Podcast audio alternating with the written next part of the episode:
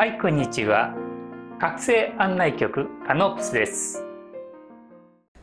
はいこんにちは。え今日は前回の覚醒に至る感動のプロセスこれの続きになります。前回ですね発見気づきというテーマでねやりました。で発見と気づきには自分から目的を持って能動的にアクションを起こして気づきのセンスを磨いていくでそうすることでどうすれば自分がもっともっと良くなるのか。どうすればもっと進化して上昇していくのだろうか。そして真の自分になれるのだろうか。で無条件の愛の存在そのものになれるのだろうか。みんなそれぞれのテーマはあると思います。それに向けてアクティブにねもう感動していくかな。ワクワクしながらやっていただくために今回まあ2回目になりますけどやらせていただきます。今回は第2弾として根拠に基づいた確信を得るために確認作業をします。今まではその内側からワクワク出てきたものをとにかくそのまま生のままそのまま取っていたわけですね。で今度はそれをちゃんと確認作業します。でそれは何のためかって言ったら次の第3ステージに実際にそのものとなるためにはやはりある程度確実にこうだという自分自身に自信を持って確信を持っていることがとても大事なんですね。でここで根拠に基づいた確信を得るために確認作業するこれが第2ステージになります。だから第1ステージ出てきた発見や気づきのねイメージをイメージビジョンを描いた世界宇宙観を再び自分の内側に落とし込んでやるということですね。でその時にちゃんと全てが一つにつながっているかっていうことはやっぱり確認しなきゃいけないんですね。バラバラ分離してはいけないんですね。一つにまとまってるかどうかっていうのはこれはとても大事なことなんですね。まあここにはいろんなテーマがあります。一つになっているか愛と光なのかとかそういう調和が取れてるのかとかちゃんとした根拠みたいなものが背景がちゃんと取れてるかどうかとかそういう作業がありますのでここではリラックスして時間にゆとりを持ってゆっくりと楽しみながら作業していきます。まあその作業としてちょっとこちらの方に図を書いておきました。前回も言いましたように前々回かな？その内なる宇宙生命体の本体を通して使いますよということです。そこを使うというだけでもかなりすごいことですよね。知識で知っているというのと実際にそこの本体を使ってそこを発動させながら表現していくこれは本当に進化するのにスピードが速くなります。でそれは使えば使うほどその豊かさそのリアリティが出てきますので是非ねどんどん使っていただきたいなと思います。そしてやっぱり使う時ですね前も言いましたように絶対なる愛絶対なる愛もうこれね宇宙の親もう絶対なる愛の中に私たちのこの本体はあるんですよということです。それを知っておくといいですね。でその時に、まあ、何回も言いますけどこの絶対なる愛とは何かっていうのは全てが愛であるということ。そして無条件の愛であるということ。そして何をやってもいいということです。何を選択してもいいです。もうその中ではもう全て OK だよって。その絶対的な安心感があるんですね。で親の方からあなたはこうしなさいああしなさいというそういう指示なんかはありません。答えは自分の中からやりたいことを生み出していくこと。そこがとてもとても大事なんですね。でそれを踏まえてね higher self。ここでは higher self とつながるというふうに書いてますがもう一体化しても構いません。できる方はね higher self と一体化してそして高次の存在たちとのサポートやアドバイスを受けるというこれはね高次の方だったら higher self から見たら全体は見えてますがこの物理次元の中に肉体というもの時間空間というそういう限定がかかった中ではその100%見えることはないんですね。だからその自分の中にいる方向性が定まればそれに必要に応じてこう内側からその光が出てきてインスピレーションが湧いてきて思い出したりとかね気づきこういうものがやってくるわけです。今度はその気づきからいよいよよりこの自分の中にあるものを具体的にね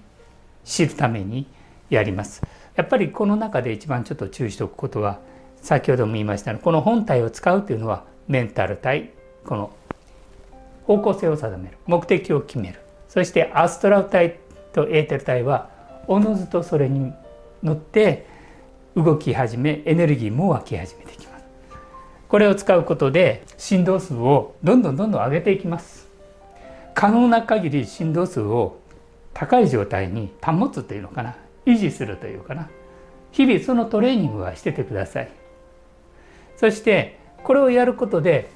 常に higher self と一体化もしくはつながってる状態というのが起こりやすくなります。そしてここにまあちょっとね瞑想の線を引いてみました。で前も言いましたように三元呼吸っていうのがありましたね。あと自分軸とかいろんなところにこの光のリングっていうのをやりました。僕はこの手法を使うのはアクティブでやるということです。アクティブっていうことはいろんなこう活動というんですかね。内なる本体を使ってアクティブに使うために僕はこの方法を取り入れてます。まあライトワーカーとかいろんなやり方だとまた別の方法もあります。これはねまた瞑想の時にその辺のところをお話ししたいなと思っております。で今日はこの光のリングを使った方法でどのようにやっていくかということですね。自分の中に落とし込む自分の中に内側に再びこう落とし込んでいくそうすると胸のハートチャクラに光のリングの中にテーマを落とし込んでいくんですね。ですぐに答えが出る場合もあるしなかなか出ない場合もあります。でも大事なことはリラックスゆったりとリラックスしてそれをやっていくということです。で基本は振動数を上げていくということ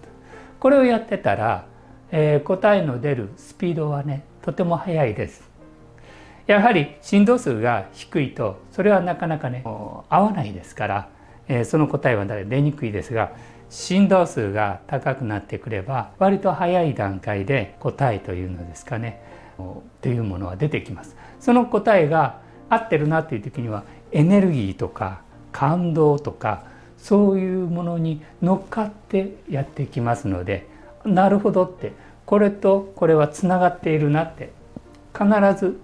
根拠があるんですね。これとこれはこうだからつながっている間違いない間違いないということはここに確信を得るんですね。必ず根拠に基づいた確信を得るその作業をずっと続けていくんですね。でそれを毎日一個ずつ